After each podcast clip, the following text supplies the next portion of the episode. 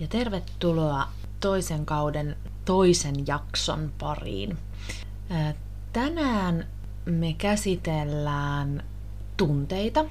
Mm, pohditaan vähän, että mitä ne tunteet oikeasti on ja miten ne liittyy työelämään. Mm, mä oon käyttänyt tämän jakson lähteinä Jarkko Rantasen kirjoja Tunteella, voimaa tekemiseen sekä Vaikuta tunteisiin. Ihan himpun verran on käyttänyt myös hänen Johda tunneilmastoa, uusinta kirja, mikä hän kirjoitti Ida Leppäsen kanssa, mutta pääpaino on noilla kahdella ensimmäisellä kirjalla.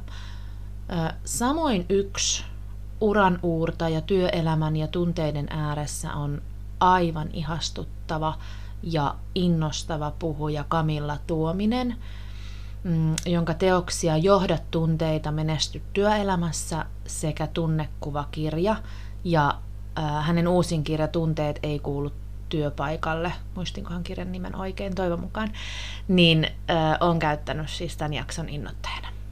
Mm, samoin tämän jakson lähdemateriaalina on ollut Tiia Isokorven ja Päivi Viitasen Tunnevoimaa kirja, ja yhtenä lähteenä on ollut myös Heli Isomäen ja Niina Uusitalon vuonna 2020 kirjoittama Aivotaidot-kirja, jota on, on myös niin kuin, sivunut tässä. Mutta pidemmittä puhetta, niin tervetuloa jakson pariin. Mm, no ihan ensimmäiseksi, miksi niistä tunteista nyt sitten kannattaa puhua? Ja yksinkertaiseen kysymykseen on yksinkertainen vastaus, eli ymmärtäessämme tunteita paremmin, niin me parannetaan meidän omaa elämänlaatua. Tosi usein tunteista, kun puhutaan, niin tunteet jaotellaan jotenkin koviin tunteisiin ja pehmeisiin tunteisiin tai positiivisiin ja negatiivisiin tunteisiin. Ja, mm, mitä enemmän mä oon oppinut tunteista, niin sen vähemmän mä niistä tykkään puhua jaotellen, vaan mulle kaikki tunteet on tärkeitä ja arvokkaita sekä yhtä tarpeellisia.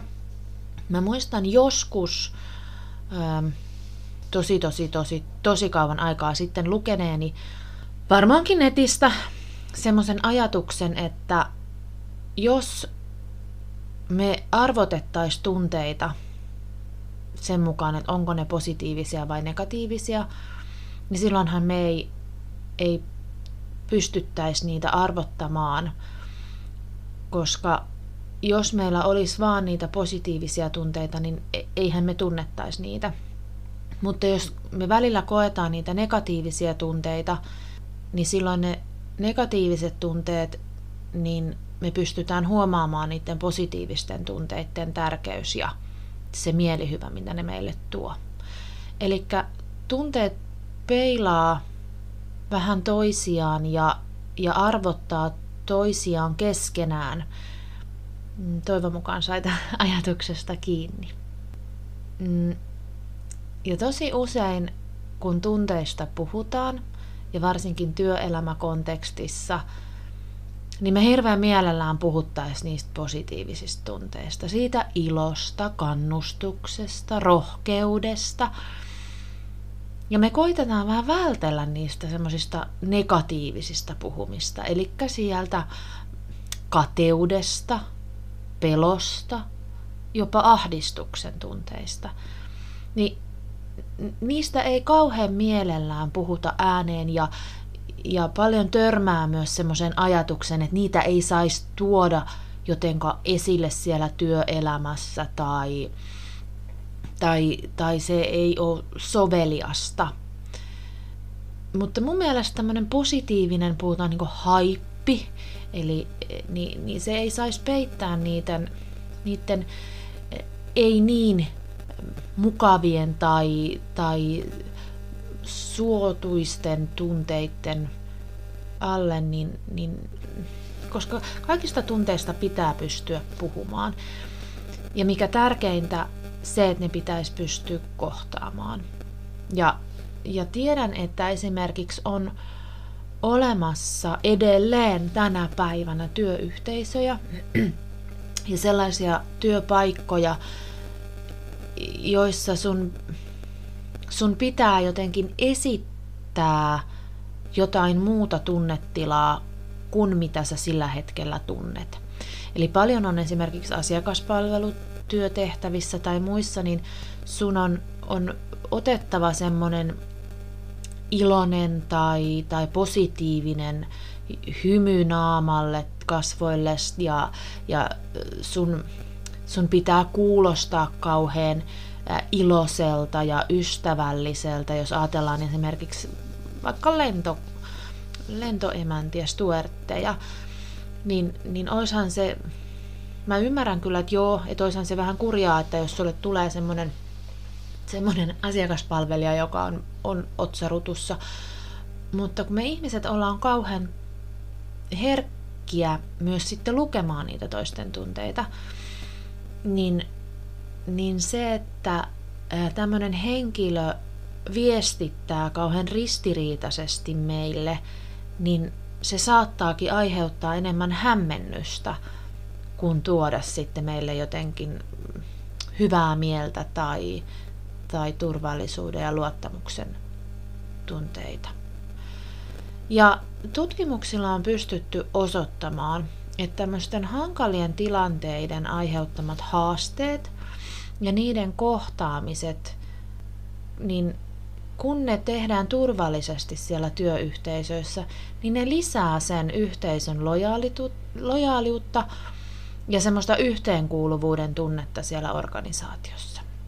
Mm, samoin mä en halua tämän enempää oikeastaan mm, puhua näistä tämmöisistä jaotelluista positiivisista ja negatiivisista tunteista. Eli Jarkko on kirjoittanut tosi paljon kirjassaan tunteiden luokittelusta. Et esimerkiksi tunteella kirjassaan niin hän, hän käy hyvinkin tarkasti tunteita läpi uteliaisuuden, hämmennyksen, hämmästyksen, vihan, inhon, surun, turhautumisen, pelon, ahdistuksen, kateuden, vahingon, ilon, häpeän, ylpeyden, innostumisen, toivon, kiitollisuuden ja muiden näiden tunteiden mutaatioita, eli sellaisia, missä nämä, nämä tunteet on sekoittuneet toisiinsa. Mutta kun tunteista puhutaan, niin, niin yleensä ö, pystytty osoittamaan, että on olemassa, vähän riippuen nyt lähteestä, jostain lähteessä puhutaan, että on kuusi perustunnetta, joissain mainitaan jopa kahdeksan, mutta useimmiten perustunteiksi niin nimetään ilo, suru, pelko, viha, inho ja hämmästys. Mutta sitten tällaiset, jotka on tutkineet tunteita, niin he on löytäneet jopa 104 tai riippuen taas lähteestä, niin jopa 106 erilaista tunnetta, mitä me ihmiset pystytään tuntemaan ja kokemaan. Ja, ja tämä on ehkä myös nämä mutaatiotunteet aiheuttaa sellaista, että, että me ei pystytä kauhean selkeästi jaottelemaan niitä, että, että, että mitkä on niitä positiivisia tai pehmeitä tunteita ja mitkä on sitten vaikka kovia ja negatiivisia. Tai, tai se, että tämän jaottelun mukaan aina negatiiviset tunteet aiheuttaisi niitä hankalia tilanteita. Valitettavasti myös ne, mitkä jotkut kokee positiivisena tunteita, niin, niin nekin voi aiheuttaa sit niitä hankalia tilanteita. No, jos vielä ihan himppasen, vaikka sanoin, että en halua näistä tunteiden jaottelusta kauheasti käyttää aikaa, niin, niin jotta me ymmärretään niitä tunteita, niin meidän täytyy myös niin ymmärtää se, että tunteita voidaan jakaa tämmöisiin primaaritunteisiin, eli puhutaan niin sanotusta ensisijaisista tunteista, jotka meillä on ollut jo ihan, ihan pienestä, jotkut sanoit jopa syntymästä lähtien, ja sitten meillä puhutaan, puhutaan sekundaari- eli tämmöisistä toissijaisista tunteista, jotka on sitten reaktioita näihin primaaritunteisiin. Ja nämä sekundaaritunteet on aika pitkälti opittuja. Ja ö, tunteiden, tunteista puhuttaessa niin me voidaan törmätä myös semmoisiin määritteisiin defensseihin, eli tämmöisiin puolustustunteisiin, tai sitten eksistentiaalisiin, eli tämmöisiin pysäyttäviin tunteisiin. Samoin tunteita tutkiessani voidaan myös törmätä, että, että käytetään tämmöisiä narsistisen tunteiden tai kulttuuritunteita. Mutta näistä e, emme lähde sen syvemmin keskustelemaan tässä jaksossa. Eli kun mä puhun tunteista, niin mä puhun hyvin yleisellä tasolla.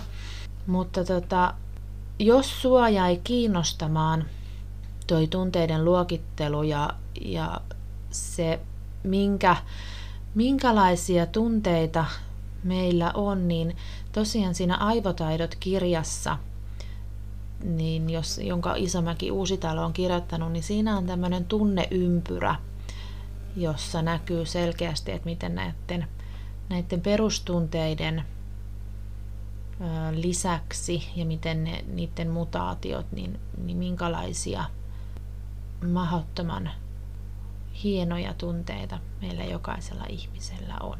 Niin mä laitan, mä kirjoitan tästä jaksosta blogiin, myös sinne Duunari pohtii blogiin, niin jonkunnäköisen tekstin, niin mä liitän siihen blogitekstiin niin tämän, tämän, tämän tunneympyrän mukaan. No, mitä sitten kun tunteiden työelämäkontekstista puhutaan, niin, niin voidaan todeta, että, että tyytyväiset työntekijät niin on tutkimusten mukaan osoitettu, että he on jopa 40 prosenttia tuottavampia. Eli ne, miksi ty- tunteista kannattaa työpaikalla ja työelämässä puhua, niin on se, että ne tunteet vaikuttaa siis ihan siihen organisaatioiden liikevaihtoon – sekä niihin asiakaskokemukseen myönteisesti. Eli se, mitä, mistä äskenkin sanoin, että jos ajatellaan, että on joku asiakaspalvelija tai, tai lentoemäntä tai, tai kuka tahansa, niin kyllähän me aika paljon myös niin tehdään meidän valintoja elämässä sen mukaan, minkälaisia asiakaskokemuksia me saadaan. Ja, ja, ja jos ne ovat myönteisiä, ne herättää meissä jonkunnäköisiä tunteita, niin kyllähän me tehdään niiden kautta päätöksiä. Ja se, että me kerrotaan niistä, niistä tunnereaktioista ja minkälaista, minkälaisia kokemuksia meillä on, niin me jaetaan niitä aika herkästi nykypäivänä myös muille. Samoin tutkimuksissa on pystytty osoittamaan, eli organisaatioissa, jossa ylimmän johdon tyytyväinen ilmapiiri niin heijastuu jopa 70 prosenttia siihen koko organisaation tunnelmaan ja tuloksellisuuteen. Eli myös se, että mitä paremmin voivia meidän ylemmän johdon henkilöt on, niin sitä paremmin niissä organisaatioissa niin ne työntekijät myös voi. Eli ne heijastuu, heijastuu tämmöisissä hierarkkisissa organisaatioissa niin, niin hyvinkin vahvasti. No se, mitä me voidaan todeta, niin on se, että, että ne tunteet vaikuttaa ihan meidän kaikkeen, kaikkeen tekemiseen. Ja aivotutkimukset on osoittaneet, että tunteiden, tunteet käynnistyy meillä tiedostamattomasti. Eli niillä on tämmöistä biologista ja fysiologista perustaa. Ja ne tunteet on tosi lyhytkestoisia reaktioita ja ne kestää ajallisesti hyvinkin lyhyen ajan. Pidempään kestäessä niin tunteista käytetään termiä mieliala, ja kun niistä tulee pysyviä taipumuksia, niin me aletaankin puhumaan niistä persoonallisuuden piirteinä. Eli tunteet on aistimuksia, joiden kesto, voimakkuus ja sisältö luovat meille tunnetilan – joka on yksilön oma kokemuksellinen tila, jossa voi olla monia tunteita yhtä aikaa.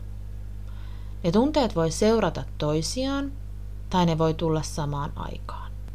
Ja kun tunteet on kokonaisuus, niin me puhutaan silloin tunnekokemuksesta, joka sisältää elämyslaadun, neurofysiologisia muutoksia, esimerkiksi liikkeitä ilmeissä ja eleissä, käyttäytymismalleja, ja Samoin tunteiden kanssa puhutaan tämmöisistä affekteista, mutta niitä ei se sen enempää.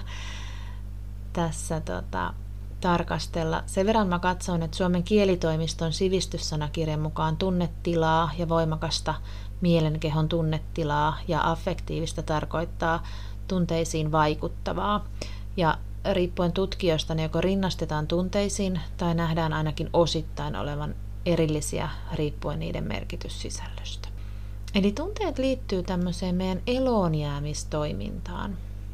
Ja tämmöinen mm, itävaltalainen neurologi, psykiatri, joka selvisi keskitysleiriltä, mm, niin hän perusti logoterapian, eli eh, herra Viktor Frankl on sanonut seuraavanlaisesti.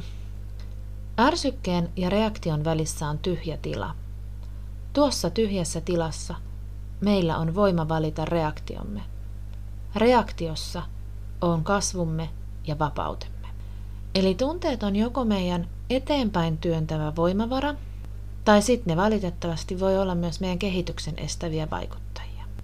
Mm, tullaan puhumaan tulevissa jaksoissa tämmöisestä norsu- ja ratsastaja vertauskuvallisesta metaforasta, jossa me tosi helposti pyritään, ja varsinkin työelämäkontekstissa, niin me pyritään tosi helposti erottamaan järki ja tunteet toisistaan.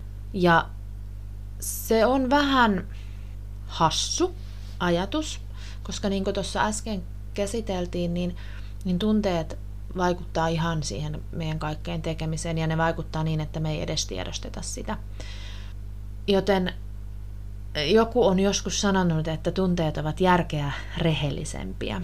Eli tunteet kertoo meille oikeita asioita ja ne laittaa meidän tekemiset tärkeysjärjestykseen ja ne kertoo meille, että miten me päästään tavoitteisiin, eli ne toimii vähän tämmöisinä motivaattoreina. Samoin ne tunteet vaikuttaa siihen kaikkeen meidän energiatoimintaan, eli ne säätelee sitä meidän energiaa, jos ajatellaan, että me innostutaan jostain asiasta, me ollaan valtavan aikaansaavia ja motivoituneita, tai sitten toisaalta niin ne tunteet voi, voi toimia sit myös niinä estävinä, eli voi tulla jonkunnäköisiä lamaannuksia tai, tai muita vastaavia. Niitä tunteita herättää erilaiset muutokset, eli kaikki semmoinen poikkeavuus totutusta sekä myös semmoinen tietoinen huomion kiinnittäminen niihin tunteisiin. Se, mitä sä oot sanonut ja miksi, sekä minkälaisia reaktioita se on herättänyt sussa itsessäsi tai muissa. Mm, samoin tunteita herättää erilaiset muistelemiset, helposti muistellaan jotain mukavia tapahtumia tai, tai jotain meidän lapsuuden asioita, mitä on käynyt. Muistellaan, muistellaan jotain juhlia tai, tai muita vastaavia. Samoin erilaiset kuvittelut. Me, me pohditaan, kuvitellaan, haaveillaan jostain. Meille saattaa syntyä erilaisia tunnereaktioita, tunnekokemuksia – keskustelut toisten ihmisten kanssa. Mä oon esimerkiksi tosi herkkä, mulla nousee tosi herkästi kyyneleet silmiin. Keskustelu ei tarvi olla mitenkään edes ei vakava eikä kovin iloinenkaan, niin, niin mulle tosi, tosi herkästi niin, niin nousee kyyneleet ja, ja on aika tämmöinen keskusteluissa niin, niin tunneherkkä ihminen, jos voisi sanoa. Monet ehkä säikähtääkin. Ja, ja siitä tullaan siihen, että, että toisen ihmisen eleet ja ilmeet niin herättää myös meissä niitä tunteita. Se, että jollain on kulmat kurtussa, mulle on tosi usein esimerkiksi silloin, kun toimin koulussa, niin oppilaat saattoi sanoa, että miksi sä oot Niina noin vihanen. Ja sitten mä, että ei, en mä oon vihanen, niin, mutta kun sä oot aina kulmat kurtussa. Eli, eli se, että, että mä olin esimerkiksi pohdin tai jotain, jotain asiaa tai suunnittelin jotain vaikka seuraavaa tuntia tai jotain muuta, muuta vastaavaa, niin, niin se tulkittiin, he, he tulkitsivat sen niin, että mä olen vihainen ja, ja sitten heille nousi siitä tämmöisiä epävarmuuden tunteita. Mutta myös tunteita herättää myötätunto, empatia, eli se, että miten ne toisen tunteet heijastuvat meissä. Samoin tunteiden kanssa puhuttaessa niin, niin puhutaan tämmöisestä tunteiden tarttumisesta. Ja siihen vaikuttaa meidän aivojen limpinen järjestelmä ja, ja se, että mä en ole oikein löytänyt siitä mitään tutkimusfaktaa, että, että minkä takia ää, nyt tämän, tämän karkean jaottelun kautta, kun puhutaan niistä positiivisista negatiivisista tunteista tai muista, niin nämä tämmöiset negatiiviset tunteet, niin ne tarttuu paljon helpommin. On paljon helpompaa rutkuttaa ja valittaa ja olla tyytymätön johonkin ja, ja olla semmoinen pettynyt kuin se, että me oltais kiitollisia, mm, me oltais iloisia, mm, hymyiltäis, meillä olisi mukavaa olla, niin on paljon, paljon vaikeampi jotenkin tartuttaa niitä semmoisia semmoisia positiivisia tunteita toisiin. Samoin myös puhutaan tunteiden siirrosta, eli tämmöisestä transferenssista, ja se on taas semmoista tiedostamatonta toimintaa, jota, jota me ei, ei tota, pystytä tietoisesti vaikuttamaan siihen, mutta, mutta se tosiaan myös, että et, et se, että se transferenssi ja se, että helposti myös siinäkin, to, toki on siis olemassa ihmisiä, jotka on esimerkiksi innostuu jostain asioista tosi helposti, että, että sit jos on vaikka joku ideariihi, tapaaminen tai muuta, niin, niin on, on olemassa sellaisia ihmisiä, jotka innostuu tosi helposti kaikesta ja, ja, ja ne on niin ihan täysillä heti saman tein mukana, että et, et mitä vaan niin ideoita ja ajatuksia tulee. Ja ehkä osaksi sen takia, kun tunteet on fysiologisia ja, ja ne on tiedostamattomia ja niihin liittyy meidän aivot sekä nämä limpiset järjestelmät, niin tunteita saattaa olla välillä aika vaikea sanottaa sekä hallita että käsitellä. Ja mitä tällaisissa tilanteissa voi sitten tehdä, niin on se, että, että niihin tunteisiin voidaan vaikuttaa esimerkiksi peilaamalla, rauhoittamisella ja matkimalla toisen ihmisen tunteita. Eli Eli se, että jos, jos me nähdään, että, että toinen ihminen on jotenkin vaikka, ö, vaikka niinku iloinen.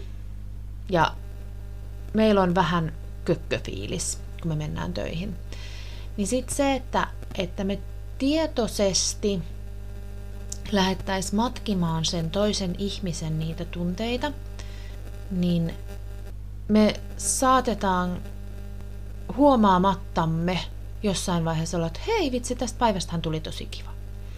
Eli, eli me ollaan matki, matkimalla niin saatu, saatu käännettyä sitä omaa tunnereaktiota niin, että, että se, että jos se on aamulla se päivä tuntunut tosi kököltä, niin se onkin sitten muuttunut, muuttunut siihen mukavaksi. Samoin, koska tunnereaktiot on opittua tapaa reagoida, niin silloin tämmöinen tietoinen muuttaminen vaikuttaa siihen tunteiden käsittelyyn. Eli jos me, jos me koetaan, että et, et, niin aina kun mulle käy jotain mun mielestä kurjaa, niin joku asia ei mene esimerkiksi niin kuin mä haluan, niin niin mua turhauttaa, mua ottaa päähän, mua ärsyttää, mä oon jopa tosi vihanen. Ja kun mä huomaan sen itse, että ei saaketti, että taas, taas, taas tapahtui näin ja aamu ottaa päähän, niin me tietoisesti ruvettaisikin vaikuttaa siihen. Eli seuraavalla kerralla, kun tuleekin sellainen tilanne, että Aa, taas kävi näin, että me ei oltaisiko sille, että meitä sillä, okei, seis. Ja tämä ei ehkä ollutkaan niin iso juttu. Ja voisinko mä vaikka ajatellakin, että joo, mä oonkin vähän ehkä pettynyt, mutta mua ei ehkä vihastutakaan niin paljon. Jolloin kun me tietoisesti lähdetään muuttamaan sitä meidän reaktiota, niin se tunne saattaa laimeta ja me saadaan siitä reaktiosta niin paljon hallitumpi ja me ei välttämättä, välttämättä niin ehkä tota, hankalissa tilanteissa niin, niin voi olla, että me jopa pystytään välttämään jonkinnäköinen konflikti siinä, että et, et pikkasen ajatuksena, että hold your horses, että ei ehkä sanotakaan, että jos on vaikka sellainen tilanne, että, että meitä ärsyttää vaikka toisessa työntekijässä joku, ja, ja kun se ihminen tekee jotain ja me reagoidaan siihen, ja sitten tulee esimerkiksi sanottua tosi rumasti ja vihaisesti ja äkäisesti, niin jos me pystyttäisikin muuttamaan sitä omaa tunteiden käsittelyä siinä, että että joo, mua ottaa päähän, että mä en oksennakaan sen toisen niskaan, vaan sit, sit mä jotenkin niinku saisin vähän pidettyä sitä ja sitten se taas ehkä se tilanne laimenisi, että se, se ei pääsiskään ryöpsähtämään niin isoksi. Mm, ja tähän ehkä perustuu myös sitten sellainen pois työelämästä esimerkki, eli kun harjoittelin siihen maratonjuoksuuni, niin, niin tosi monta kertaa eri henkilöt sanoi mulle, että sit siinä vaiheessa, kun se rupeaa tuntuu tosi pahalta ja susta tuntuu, että sä et jaksa ja sun jalat on maitohapoilla ja oot ihan, että ei vitsi, mä lopetan tän ja, ja tästä ei tule mitään ja on ihan paskaa suomeksi sanottuna, niin hymyile. Koska sun aivot ei ymmärrä sitä, että se, se loppupelissä, että se on paskaa, vaan, vaan se välittää sulle, se hymy välittää sulle ää, endorfiinia ja, ja sä, sun aivot luulee, että, että sulla onkin kivaa. Ja sitten sitten mä e, olin vähän skeptinen tämän suhteen, ja, ja, mutta muutamilla, muutamilla lenkeillä tämä tilanne tuli. Ja esimerkiksi silloin 2019, kun juoksin puolimaratonin, niin viimeinen kaksi kilometriä oli, oli tosi synkän tuntusta. Ja sitten mä muistin tämän ohjeen, että et hymyile. Ja, ja siinä vaiheessa, kun mä semmoisen hymyn tapaisen irvistyksen sain naamalleni ja, ja rupesin hokemaan itselleni, että Niina, sä hymyilet, sä hymyilet. Ja sitten mä huomasin pikkuhiljaa, että hei vitsi, mä olin tullut puoli kilsaa, mä tulin toisen puoli kilsaa. Sitten mä rupesin katsoa, että ihmiset ehkä vähän hymyilee mulle takaisin. Ja sitten, että mä rupesin kiinnittämään huomioon, hei toi hymyili, joo. Ja sitten sit se, se semmoinen väkisin tehty hymy, alkoikin muuttumaan ja kun mä pääsin sen maaliviivan yli, niin mulla oli aivan spontaani hymy ja, ja aito hymy kasvoilla. Ja se olo ja fiilis ja ilo ja kiitollisuus, niin mä en ollut huomannutkaan, että se kaksi kilometriä tuli, tuli siitä mutta jos mä olisin jäänyt siihen, että tämä on paskaa, tämä on ihan, ihan pyllystä ja miksi mä tätä teen, niin, niin ei se maalintulokaan välttämättä niin, niin olisi ollut. Ja olisinko mä sitten tullutkaan loppupelissä maaliin, sitä en tiedä. Mutta, mutta se, että, että miten sä niin pystyt huijaamaan itseäsi siinä ja muuttamaan sitä. Ja sen jälkeen mä oon huomannut, että, että siinä vaiheessa, kun joku juokseminenkin tuntuu vähän kurjalta, niin niin ei, ei, ei se tunnukaan enää niin kurjalta kun se oli joskus tuntunut, vaan se, se on vähän laimeempi se tunne. Ja, ja silloin sitä pystyy hallitsemaan ja käsittelemään. Eli se, mikä, mikä siinä on, eli niin, ne tunteet pitää tunnistaa. Sun, sun tulee tuntea, kun sulle tulee tunne, niin pysähdy siihen tunteeseen. Tunteet on tosi, kun sanoinkin, että ne on tosi lyhytkestoisia, et välttämättä aina edes huomaa siinä tilanteessa, että, että se tunne on tullut ja käynyt, niin, niin joskus on hyvä, että siihen tunteeseen ei jää kiinni. Antaa vaan tulla bla bla bla, ne tulee ne tunteet ja ne menee ohitte. Ja se oli siinä. Mutta joskus niin onkin hyvä, että sä pysähdyt siihen tunteeseen ja oot vähän sellainen, että miltä musta tuntuu? Että mikä tämä tunne on?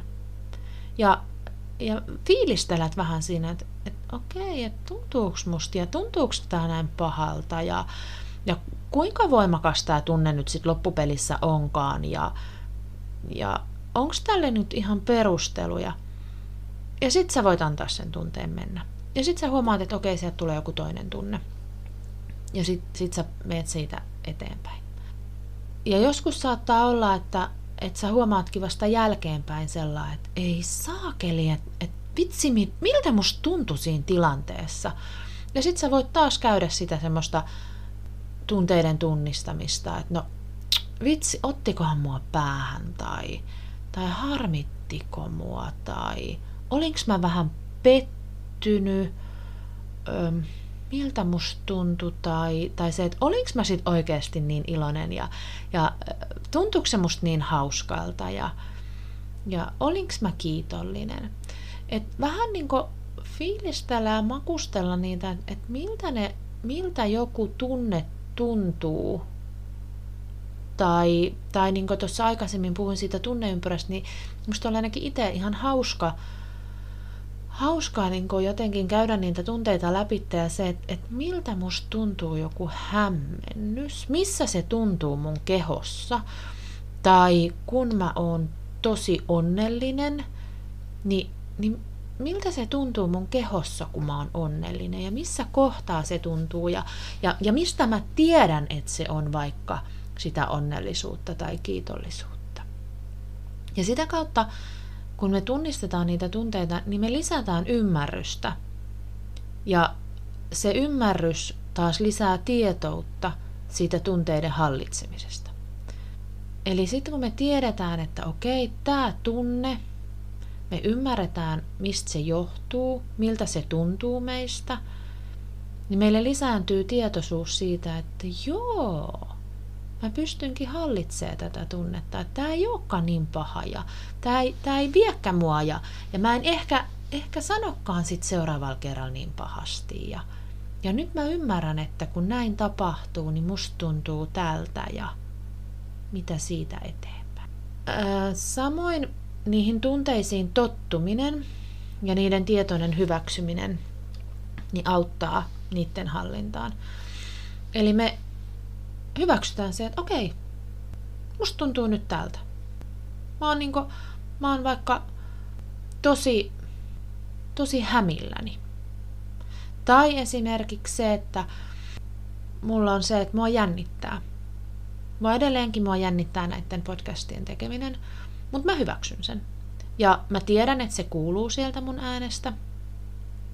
Ja mä tiedän, että, että näitä voisi tehdä paremmin. Ja se aiheuttaa mulle myös semmoista epävarmuutta. Mutta se, että mä hyväksyn sen, että okei, nämä on ihan ok, näin, näin voi tuntea. Öm, samoin huumori auttaa joskus tosi paljon, varsinkin jos, jos osaa nauraa itselleen. Se on äärettömän tärkeä taito, mutta ei saa myöskään sit heittää ihan lekkäriksi ja pelleilyksi. Et, et sitten se, että se, se saattaa kääntyä jossain vaiheessa itseään vastaan. Mutta huumorilla selviää tosi pitkälle. Huumori on vaan ehkä aika vaativa laji siinä mielessä, että, että huumoria on niin monenlaista. Ja sitten se, että mikä voi olla jollekin huumoria, niin voi olla jollekin tosi sarkasmia ja, ja se, se on ehkä semmoinen, mutta sillä pääsee aika pitkälle. Mm, no samoin öö, semmoinen, se tunne usein toimii myös semmoisena niin motivaation lähteenä. Eli kääntääkin sen, sen tunteen semmoiseksi voimavaraksi. Varsinkin urheilijoilla on, on helposti niin, että, että niille tulee että saakeli mä näytän.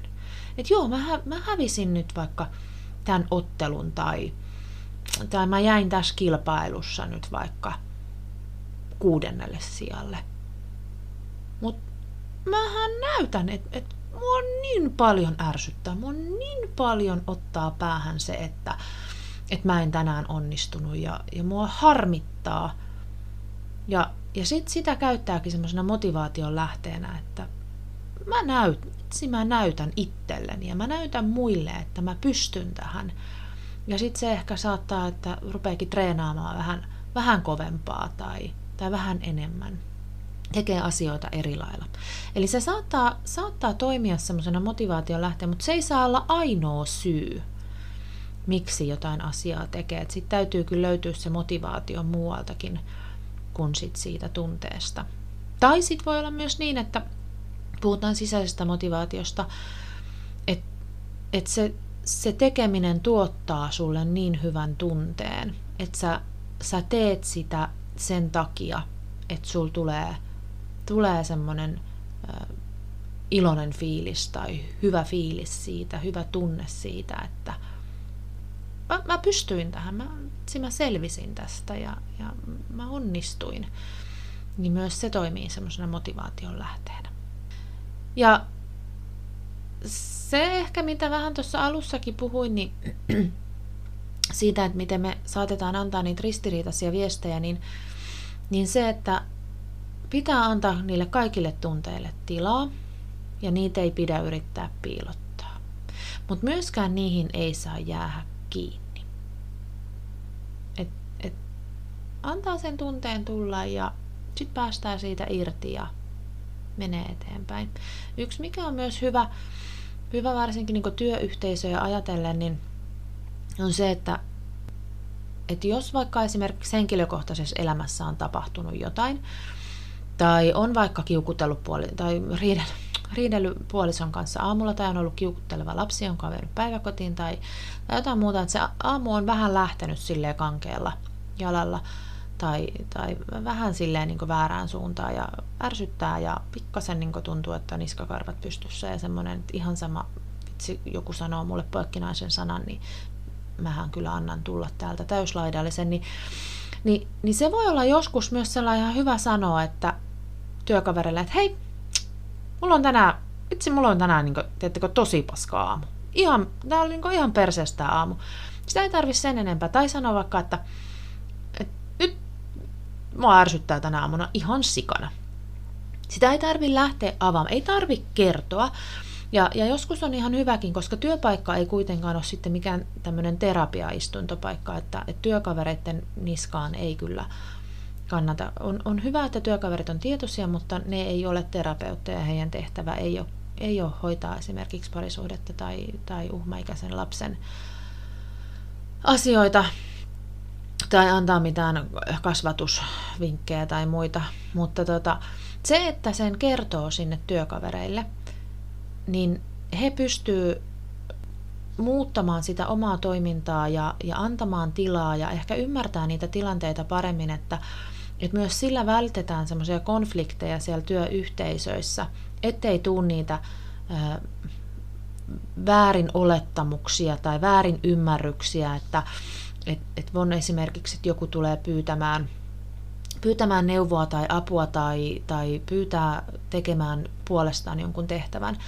Ja sitten jos onkin tämmöinen, sanotaan nyt vaikka parisuhteesta johtuva riita ollut aamulla, ja on jäänyt tai on vaikka saanut sakot tai rengas on puhunut tai jotain ihan mitä tahansa, tai leivät on pahtimessa kärähtänyt tai on putkiremontti ja ei ole tullut aamulla aamukahvivettä tai jotain muuta vastaavaa. Että on vähän semmoinen semmoinen pieni ärsytystunne. Ja sitten on vaikka itsellään kiirettä ja, ja deadlineit painaa niskaan ja pitäisi sitä ja tätä ja tota saada ja sitten työkaveri tulee pyytämään apua. Ja tuleekin sanottua tosi pahasti, tosi rumasti, tiuskastua, vähän äkäiltyä siihen ja se työkaveri pahoittaa mielensä. Ja sitten hän luulee, että, että se sun sun ärsytys johtuu hänestä. Ja, ja sitten tässähän meillä on tosi helposti, niin sitten sit se saattaa lähteä siitä lumipallona ja, ja efektinä eteenpäin. Ja tämä, työkaveri voi olla, että se menee sitten kahvihuoneessa kertomaan muille ja sitten muut ihmettelee ja, ja se on niin tilanne valmis. Vaan se, että kun olisikin mennyt aamulla ja sanonut, sanonut siinä, että huomenta, hei, että mulla on ollut tänään tosi, tosi huono aamu, että että on vähän äkäsellä päällä, että tiedoksi kaikille, niin sitten jos tuleekin tämmöinen, että, että se, joko se työkaveri jo miettii siinä, että ei hitsi, että menkää mä pyytämään siltä apua, että, että tota, silloin noin omat hommat, tai jos se tuleekin pyytämään, ja sitten tulee sanottua, sanottua vähän tiuskastua takaisin, niin se työkaveri ymmärtää helpommin, että hei, tämä ei johtunutkaan minusta. Että tämä ei ollutkaan, että joo, tämä hetki oli ehkä väärä tulla pyytämään sitä apua, ja itse asiassa mä selviinkin tästä itse, mutta tämä tiuskasu, niin se ei johtunutkaan musta, vaan siitä tunteesta, joka sille henkilölle oli jäänyt, jäänyt siitä aamusta. Tämä oli vähän tämmöinen pitkästi selitetty. Mutta toivottavasti sait, sait ajatuksesta kiinni. No joskus saattaa sitten olla myös sellainen, että, että joku tunne voi vahvistaa toisia tunteita. Ja esimerkkinä mitä oli noissa lähteissäkin käytetty, niin oli tämmöinen, että, että, esimerkiksi surun keskellä me koetaan valtavaa surua, niin me voidaan samaan aikaan tuntea kiitollisuutta. No miksi sitten tunteet aiheuttaa niin paljon tunteita? No, tunteethan liittyy meidän statukseen ja meidän itsetuntoon. Ja usein tarve olla aina oikeassa, niin nostaa yksilön tämmöistä omaa arvoa suhteessa muihin. Ja se vaan on useimmiten meidän ihmisten rakennettu tämmöinen tämmöinen statusajattelu. No, miksi sitten vältellään häpeää ja nolostumista? Ja no se liittyy myös tähän statukseen. Se liittyy huomion saamiseen, mutta se, se liittyy tosi vahvasti myös siihen häpeä, ää, tämmöisen hallinnan, hallinnan menettämiseen. Ja tästä esimerkkinä se, että mikä voi olla esimerkiksi työyhteisössä jossain taukotilassa niin, tai palaverissa, niin niin nolostuttavampi tai häpe, hä, häpeilempi tilanne kuin se, että sulta tulee esimerkiksi ilmaa mahasta. Ja, ja se, sä, susta tuntuu, sä hal, menetät sen hallinnan siihen tilaan, sä menetät hallinnan sun omaan kehoon, vaikka se on ihan normaali ja luonnollinen tapahtuma, niin, niin silti se luo valtavan häpeän. Tai, tai sulla esimerkiksi mm, ratkeaa housusta takasauma. Sä oot vaikka kaup- kaupassa ja kyykistyt, niin, niin se, että et, et joku näkee, niin, niin se liittyy siihen meidän statukseen, se liittyy siihen asemaan, mitä me ollaan suhteessa muihin ihmiseen, ja se liittyy siihen, siihen semmoisen hallinnan menettämiseen. Mm, Samoin se, että, että miksi virheen myöntäminen on tosi hankalaa. Paljon hoetaan sitä, että nosta käsi virheen merkiksi, mutta se ei ole helppo. Se, että, että myöntää, että mä oon kämmännyt, myöntää sen, että, että mä mokasin. Se virhe on mun, mun tekemä niin se liittyy, liittyy samalla lailla ja se ei tunnu mukavalta. Se on, on helpompi olla hiljaa ja, ja ajatella, että no, no jos tätä virhettä nyt ei kukaan huomaa, kun tätä ei ääneen sanota, ja sitten se saattaa aiheuttaa sille organisaatiolle isotkin, isotkin esimerkiksi sanktiot tai rahalliset menetykset, kun se, että henkilö olisi nostanut käden pystyyn ja sanoi, että sori, mä mokasin, mun virhe, mitä tehdään. No, millä sitten tämmöisistä hankalista tilanteista, on se sitten se ilma tai siellä vatsassa tai, tai virheen tekeminen, niin millä se siitä päästäisiin yli, niin, niin on tämmöinen esimerkiksi häpeän kohdalla, niin normalisoidaan se. Ja, ja mitä enemmän me puhutaan niistä asioista, mitä enemmän me tuodaan siitä, siitä tai arkipäiväistetään sitä asiaa, niin se ei ole enää mitenkään tapu tai semmoinen välttelemisen aihe, vaan se on ihan meidän normiarkea, se on ihan ok. Ja, ja se, esimerkiksi joku virhe, niin mitään hän, koskaan hän ei mitään kehity, jos ei joskus joku mokaa. Mokahan on niin kehittymisen yksi, yksi avaintekijä. Mm. No, me käsitellään kyllä myöhemminkin aihetta myötätunto, mutta, mutta tässä sivutakseni myötätunto auttaa selviytymään eri tilanteissa. Ja myötätunto on kehittynyt miljoonien vuosien aikana. Ja Kamillalla oli taannoin tosi mielenkiintoinen postaus somessa, jossa mm, hän, Kamilla Tuominen on, hän on ihana, hän piirtää tunteita ja ajatuksia ja, ja tilanteita. Hän oli piirtänyt siihen kuvaan myötätunnon, empatian ja säälin. Ja, ja sitten siellä sosiaalisen median kanavissa käytiin keskustelu siitä, että miten ihmiset määrittää näitä termejä. Termejä näihin tähän tosiaan palataan, palataan tota, myötätuntojaksossa tarkemmin. Öö, no yksi, mikä oli musta valtavan mielenkiintoinen, minkä mä ajattelin, että mä haluan, haluan tuoda tässä Duunari pohtii podcastissa esiin, oli tämmöinen Jarkon öö, kirjassa mainittu e-kirjain harjoitus.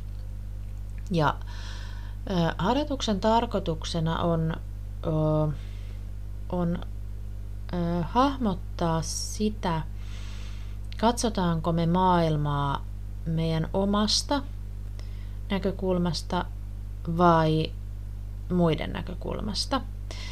Ja ö, tässä harjoituksessa niin, niin ota sun etusormi ja piirrä sun omaan otsaan e-kirjain, iso e-kirjain. Näin. Ja mikäli sä piirsit siinä e-kirjaimessa ne, ne e-kirjaimen mm, vaakaan tulevat sakarat vasemmalle, niin tämän, tämän harjoituksen mukaan niin niin silloin sä huomioit ennemmin muiden etua, kun taas jos sä piirsit ne sakarat oikealle päin, niin silloin sä katsot maailmaa sun itsesi silmien mukaan. Eli ajatuksena se, että, että silloin kun sä piirrät ne, ne oikealle, niin silloin sä niin näet sen e-kirjaimen, piirsit sen niin itsellesi oikeinpäin.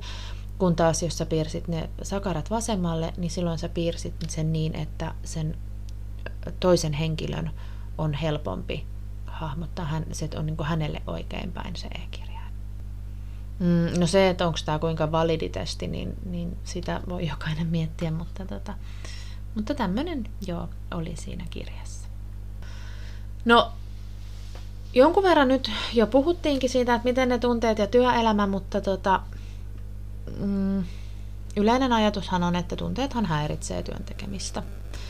Ja tosiaan ne tunteet jaotellaan niin raasti joko positiivisen tai negatiivisiin tunteisiin.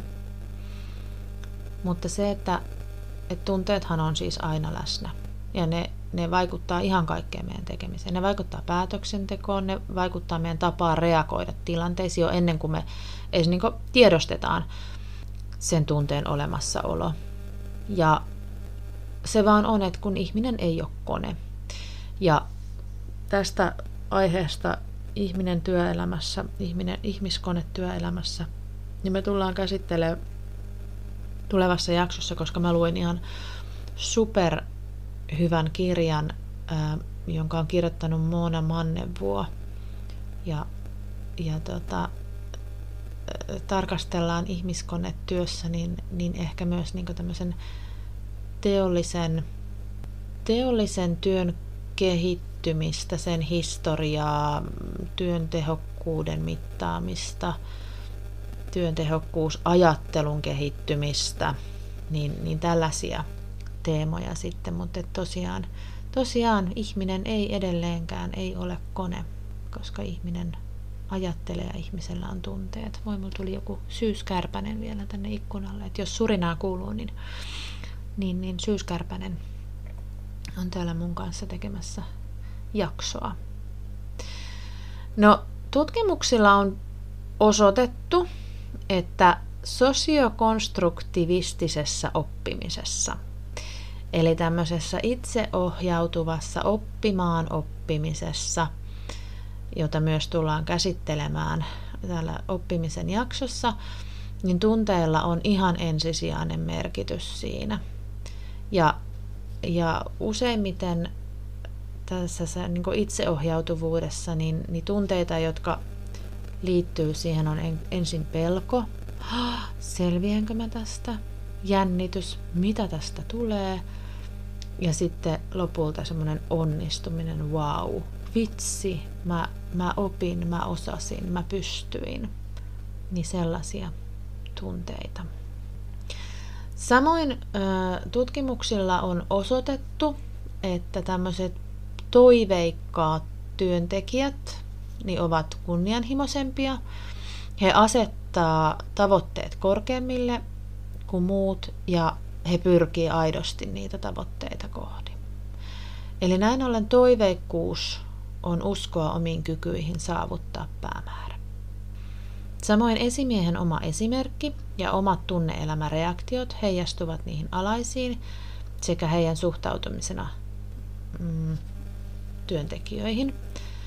Ja esimiestyötä auttaa tunteiden ymmärtäminen sekä ymmärrys niiden vaikutuksesta siihen työn tekemiseen. Rohkaisu ja turvallisen luottamuksellisen ilmapiirin sekä suhteen luominen vastavuoroisesti on tärkeää onnistuneen työsuhteen ja vuorovaikutussuhteen luonnissa. Mm, tähän liittyen me tullaan tekemään tunneälystä jakso ja sen, sen suhteesta työelämään.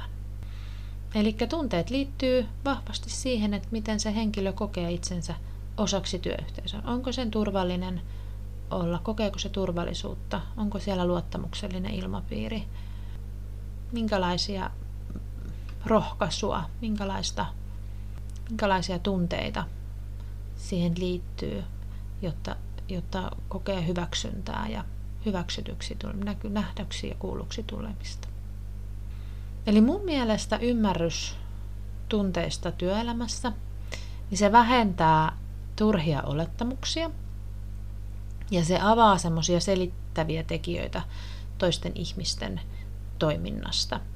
Eli miksi joku toimii niin kuin se toimii. Eli joku saattaa olla hiljainen vetäytyjä, joku saattaa olla suupaltti, joku voi olla sekunnissa kiihtyvä painekattila. Niin se, että, että me ymmärretään sitä henkilöä, ymmärretään hänen, hänen tunneelämää, hänen tunnetaitojaan, hänen tunneälyään, niin, niin auttaa meitä niissä tilanteissa.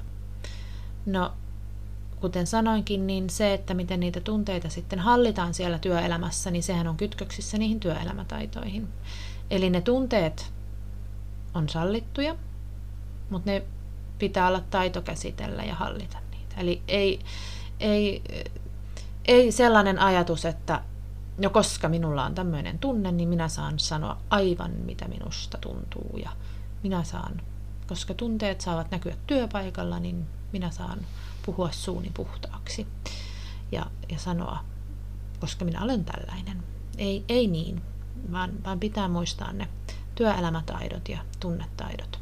Niihin liittyy tosiaan se, se tunteiden tunnistaminen, ymmärtäminen ja nimenomaan se hallinta että ne niihin tilanteisiin on, on sopivat tunteet ja sopivalla säädöllä.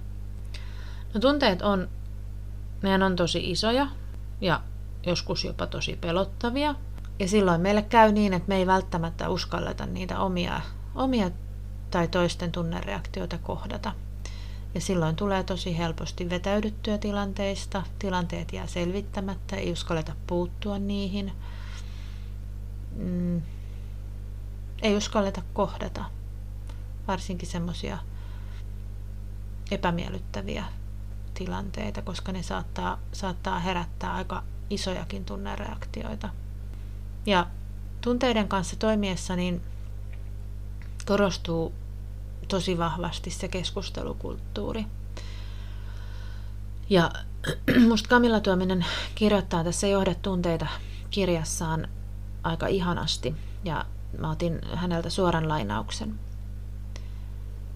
Ihmismieli on kaunis, ihmeellinen ja uniikki. Rauhallisessa mielessä asioilla on tilaa yhdistyä, jolloin ihminen mahdollisesti luo jotain täysin ainutlaatuista. Kaikki parhaat tyypit haluavat olla töissä tällaisissa paikoissa, eikä kyse ole nyt pallomeristä tai kola-automaateista, vaan paikoista, joissa on turvallista ilmaista itseään ja hyvä tekemisen meininki. Siksi meidän pitää oppia ymmärtämään ja johtamaan tunteita. Mm.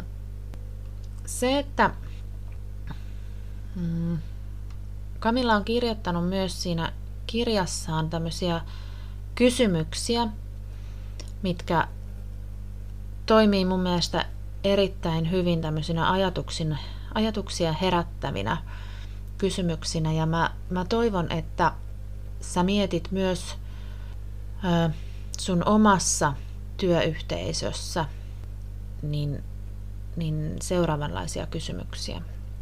Joko itse tai, tai vielä paremmin työkaverin kanssa. Voiko teillä sanoa, en tiedä? Pysähdytäänkö teillä keskustelemaan? Annetaanko keskusteluissa tilaa musta tuntuu lauseelle? Saako työpaikallanne nauraa, hullutella tai vitsailla? Katsotaanko kokonaiskuvaa ja pyritään yleiseen hyvään, vai ovatko sana kvartaali ja tulosluvut tasoa? Mm, no samoin tunteita on mahdollista siis oppia hallitsemaan ja käsittelemään erilaisten harjoitusten kautta. Niitä on olemassa tämmöinen NLP, johon mäkin olen tutustunut, sekä mindfulness. Ja mindfulnessista tullaan tekemään mindfulness työelämässä jakso. Samoin puhutaan työn virtauksesta, työtyytyväisyydestä, jossa käsitellään työn imua ja flowta. Se, mikä kaikkien tunteiden taustalla on, niin on psykologiset perustarpeet, joista tosiaan Jarkko Rantanen on kirjoittanut, kirjoittanut paljonkin. Hän tota, mainitsee seitsemän psykologista perustarvetta. Hän käyttää niistä semmoista kryptistä kirjainyhdistelmää kuin kyarhem. Ja nämä tulee sanoista kiinnostus, ymmärrys, arvostus, reiluus, hallinta, edistyminen ja merkitys. Ja nämä tulee olemaan meidän seuraavien jaksojen aiheet, ei ehkä ihan tuossa järjestyksessä, mutta tota, käsitellään niitä, niitä tota, joko vähän riippuen miten, miten löytyy materiaalia, niin joko yksi aihe per jakso tai, tai useampi, useampi perustarve per jakso. Mm, musta oli aika ihana mm, lainaus, minkä mä löysin jostain lähteestä, oli tämmöinen William Jamesin lause. Ihmisluonnon syvin periaate on pohjaton kaipuu olla arvostettu. Samoin ajatus siitä, mikä on elämän tarkoitus, niin Freudin mukaan edellä mainituksen, äh, mainitun kysymyksen esittäminen on merkki tyytymättömyydestä. Eli mitä on elämän tarkoitus? Se liittyy vahvasti tunteisiin. Mikä on sun syy nousta aamulla? Mikä on sun ikikai? Kiitos, että kuuntelit tämän tunteita käsittelevän jakson loppuun asti. Mulle voi antaa palautetta joko sähköpostitse osoitteeseen ninnivilkreen at gmail.com tai Instassa ja Facebookissa mut löytyy nimellä Ninni Vilkreen. Tosi mielelläni kuulisin sun ajatuksia, mitä, mitä tunteita tämä tunnejakso sussa herätti. Ensi viikolla Käsitellään tunteita vielä yleisellä tasolla, pohditaan vähän tunteisiin vaikuttamista ja siihen saakka moi!